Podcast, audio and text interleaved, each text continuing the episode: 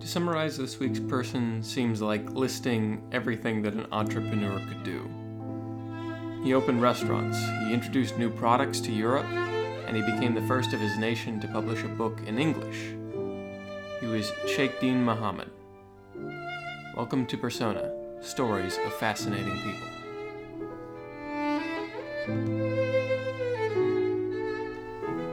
London is one of those cities that seems to absorb every turn and reversal of fortune into its identity. Bomb it, its new skyline becomes iconic. Burn it, the quality of life improves, as the new buildings are more spacious and better designed. Tear down the walls, never needed them anyway. London's massive and established immigrant community is an example of the city's ability to integrate new things into itself. Not that it's been smooth sailing exactly. There were race riots and attacks, and there's a substantial crime problem in the poorer areas of the city, which are largely inhabited by those minorities. But the point is that they are now a part of the city, not an appendage. You see public signs written in Arabic and Persian warning people not to feed the birds. It seems like every convenience store is run by a middle aged guy from India or Pakistan. Not to mention specialty stores after specialty store uh, for Chinese, Pakistani, Vietnamese, Polish tastes. Halal meat is easier to come by than not in some neighborhoods. So that's not to say that London is some kind of moral tale of the excellence of some city's ability to integrate, but it has managed to allow those elements to form a part of its character. But where did it all start? Well, we can trace many of the firsts back to one enterprising Bengali named Sheikh Deen Mohammed. Muhammad was born in 1759 in Patna, which is about 400 miles away from Bengal's capital of Calcutta. These were times of great upheaval in India. But that's not how Deen saw it. In his book, The Travels of Deen Muhammad, he recounts the era through the gilded eyes of childhood. He can't seem to find anything unhappy to say about it. Everywhere was beauty, so much so that it reminded him of the Garden of Eden. Gold and diamonds were plentiful. There was no crime at all in his estimation. His reverie, though, ends when he reaches the point in his life when, at age 11, he was deprived of his father, as he perished bravely, his son declares, in the line of duty. His father was a sepoy, a local Indian soldier in the employ of the British East India Company. That position put him right at the crossroads of India's history, between what was and what was to be. The Mughal Empire, the power which had been in control of nearly the whole subcontinent for about 200 years was beginning to enterprise. While the military had always been and continued to be strong, its administration was weak. The central government had a hard time consolidating power over the plethora of disparate groups under its command. It said that India has 122 major languages and upwards of 1,600 dialects. While the ruling elites were Muslim, most of the subjects were not, with scores of Hindus, not a few Sikhs, and plenty of other religious minorities. This was initially the strength of the empire. They did not interfere with the inner workings of each subject people. Pluralism was encouraged. But this detached style of ruling paved the way for weak governance that couldn't administrate the economy, for example. It seemed at times that it was an empire in name only, but really just a collection of groups under the same name. Several Nawabs, a title translated as viceroy, broke away from the Mughal establishment in the early 1700s. While these still continued to nominally be servants of the emperor over in Old Delhi, they became quite used to doing whatever they wanted. One of these autonomous autocracies was Bengal, and it was into newfound freedom that Muhammad was born. But just as national liberty seemed to be on the horizon, new players entered the game. The Mughal decline was accompanied and hastened by the arrival of the European East India companies. These corporations are often discussed and rarely understood. almost every European power with a navy and ambition had a trade company to promote its interests in faraway lands. Austria, Denmark, the Netherlands, France, Portugal, Sweden, and of course Britain all had their crown corporations. There were mixed feelings towards these enterprises among Indians. On the one hand, they promised enhanced trade, which was welcome since the Mughal economy was sluggish. But many recognized them as the thin end of the wedge. Soon the companies had monopolies over entire industries in some regions, like British control of cotton production in Bengal. They also brought militaries with them to, quote, protect their interests. Many, as we said, recruited among the locals. It was quickly apparent that the Europeans did not want to trade as equals. They wanted to rule as conquerors. Not everyone saw that as a bad thing, though or at least we could say they spotted an opportunity in the coming changes.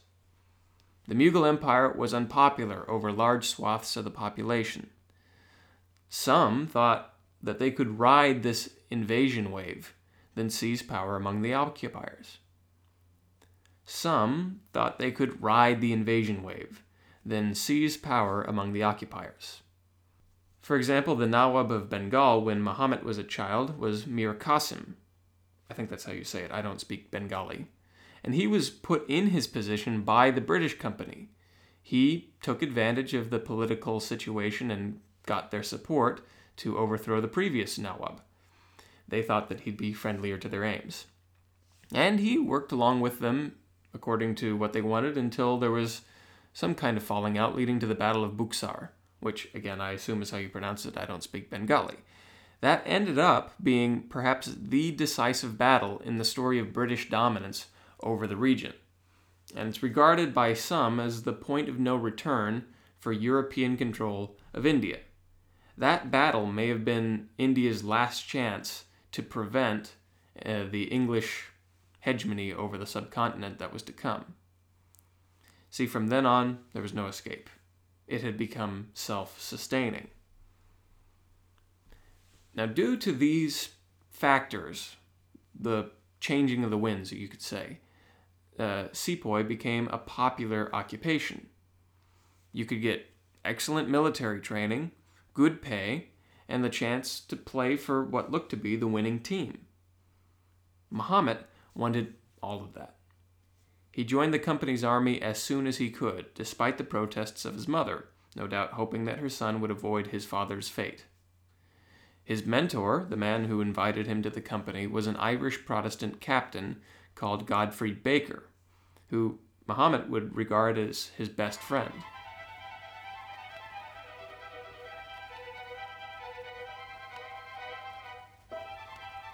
Muhammad's memoirs provide our only knowledge of this period of his life, and according to them, he loved almost every moment of his commission. Since the company's primary objective was to protect trade routes that the company used, the main enemy, Muhammad recalls, were clans who preyed on traders and soldiers. He talks about the unstoppable nature of the volley fire tactic against these unprepared robber bands.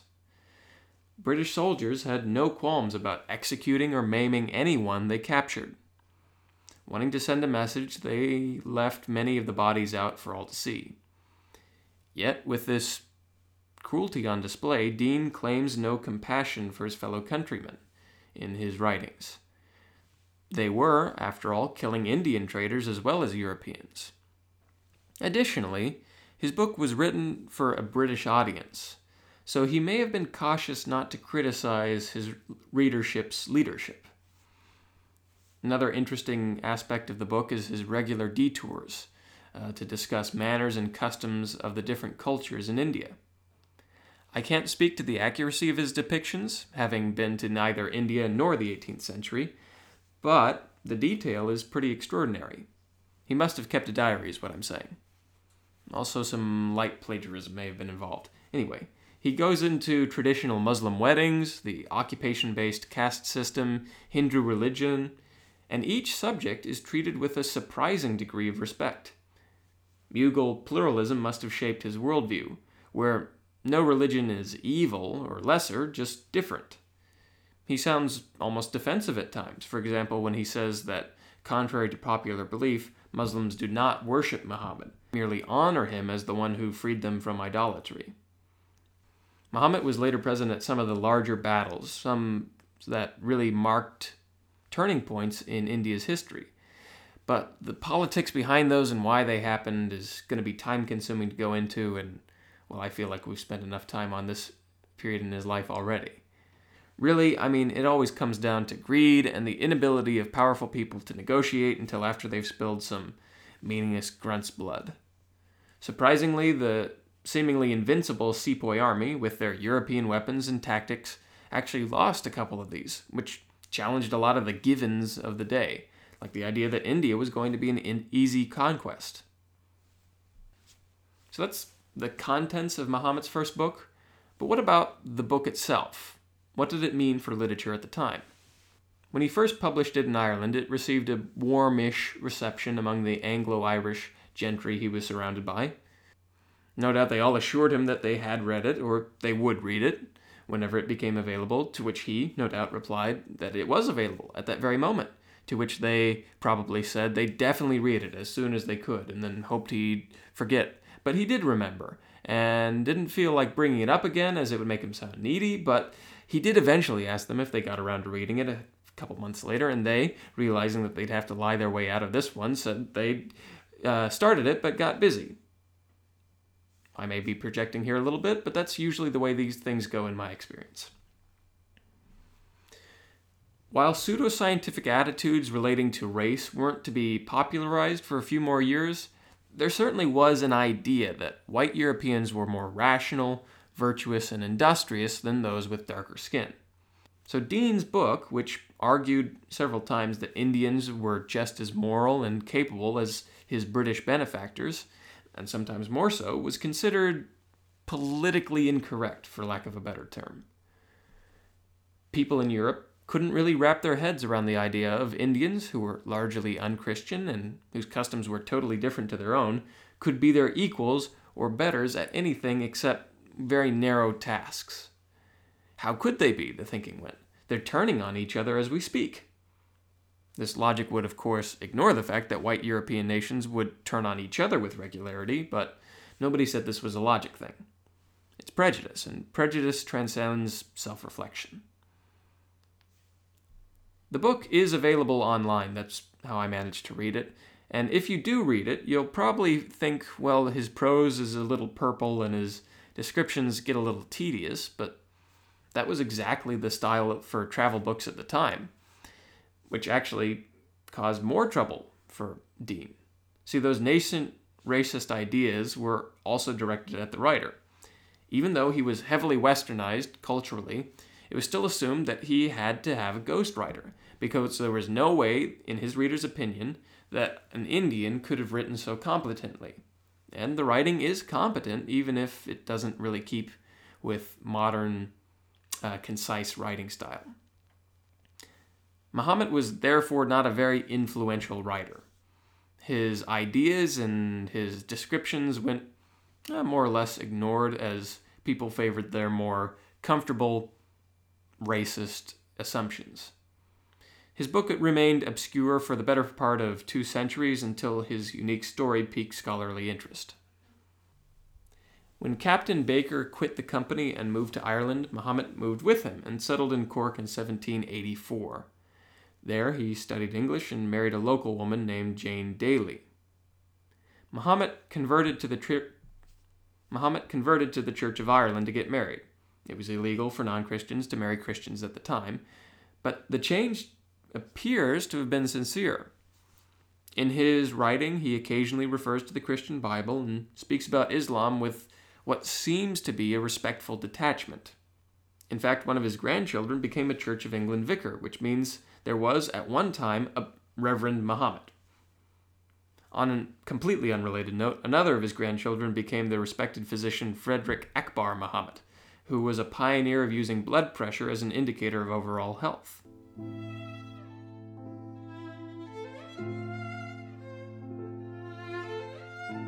Sheikh Din Muhammad moved to London and in 1810 made his second first. This was the Hindustan Coffee House, which did not serve coffee, but was the first Indian restaurant in England. Serving curry long before it had become a British staple, uh, Muhammad went bankrupt just a year later due to lack of business. Why? Was it because he was too early?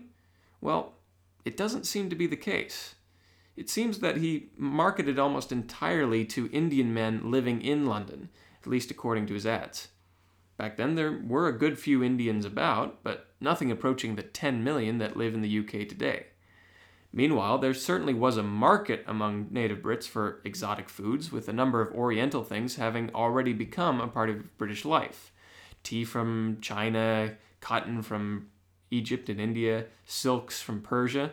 These had become orthodox part of life. Curry could certainly join those ranks, and in fact it did. But Muhammad himself had little to do with that. Instead, the public was slow to warm up to this idea. Some, including Michael H. Fisher, who wrote the definitive essay on Muhammad, say that it could have had to do with the location of the restaurant, it could have had to do with his marketing, or it could have had to do with the fact that um, those who would have liked Indian food, the Westerners who would have been interested in that, could already afford their own chefs and so could have their food made exactly to their specifications instead of having to go to a restaurant to have it made approximately to their specifications.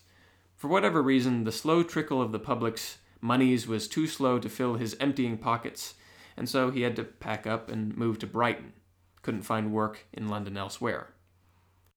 Again, Muhammad was the first at something, but he doesn't seem to have been particularly influential in the creation of the industry that has become. How many of the 8,500 Indian restaurants in the UK would not exist if the Hindustan Coffee House had never existed? Well, it's hard to say, but the answer might be all of them. The last notable startup from this professional upstart was the habit of shampooing at a bathhouse in Brighton. The word he borrowed from Hindi, which means to knead or massage and usually is referencing the head. See, that was the primary idea for shampooing at the time the actual massaging of the head. What we consider the shampoo, the stuff that you put in your hair, was less important. It was just some herbs and soap to aid the treatment. It had been a popular treatment in India for centuries, one Muhammad had studied well when he was a young man, along with all manner of Indian alchemy, which was, you know, equal parts science and superstition. Muhammad claimed that it could cure what ailed you, including arthritis, gout, lame legs, aches, pains, etc. Um, medically questionable, some of those claims. It's hard to say exactly what rubbing someone's head could do for their gout, but, well, science was still pretty young at the time, and, you know, who knows. Still, the treatment was exotic, and it feels good to get a head rub, just ask dogs, so the endeavor got a little popular. Still, there was a lot of resistance to the Indian treatment you know, it sounded weird to a lot of people, and well, they just didn't want to do it. But once the King of England, George IV, appointed Muhammad as his shampoo surgeon, the whole thing started to take off in a new way. Next thing you know, shampoo is in every shower in Europe and beyond, though Dove is yet to make one that can cure arthritis. This was the first and probably the only time Muhammad wasn't just destined to be the answer to a trivia question, the first Indian to do this or that. It doesn't seem to be hyperbole to say that he's the reason for the explosion in popularity of this obscure Oriental treatment of shampooing. And a lot of the popularity of Turkish bathhouses can be traced back to his influence as well.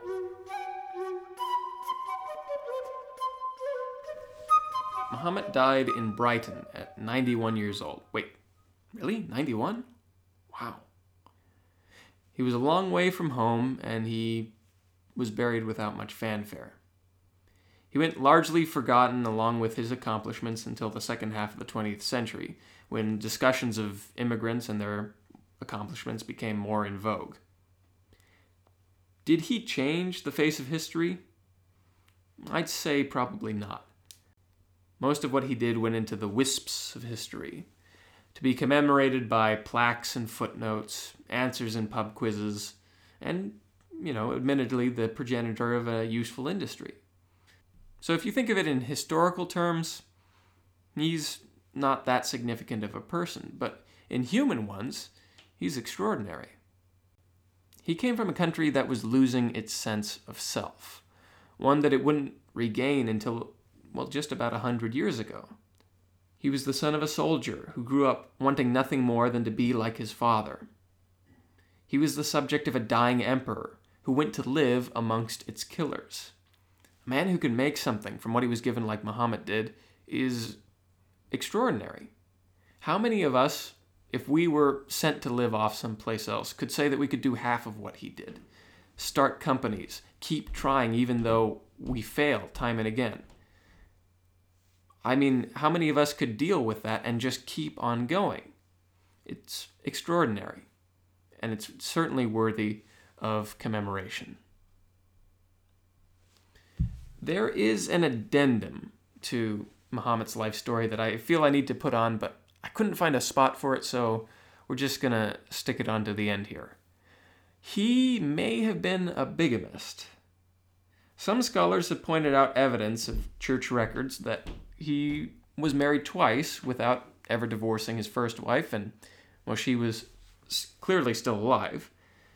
Now, there's not a lot of documentation for this. It's just, well, it, I don't know what to make of it. It's a very strange blip on his life scroll. It doesn't it doesn't make any sense. It's not really even relevant, but it's weird and well, I would be remiss if I didn't bring it up, but it's just it's it's weird. Anyway, thank you for listening. Subscribe and please do share this if you enjoyed it. That's the best way that you can help out is getting us more listeners. Another way you can help out the show is uh, I do have a book that you can buy Ireland's Forgotten County, A Guide to Donegal. It's available on Amazon. Next week's person is Tom Crean, the farmhand at the end of the world. Thank you very much for listening.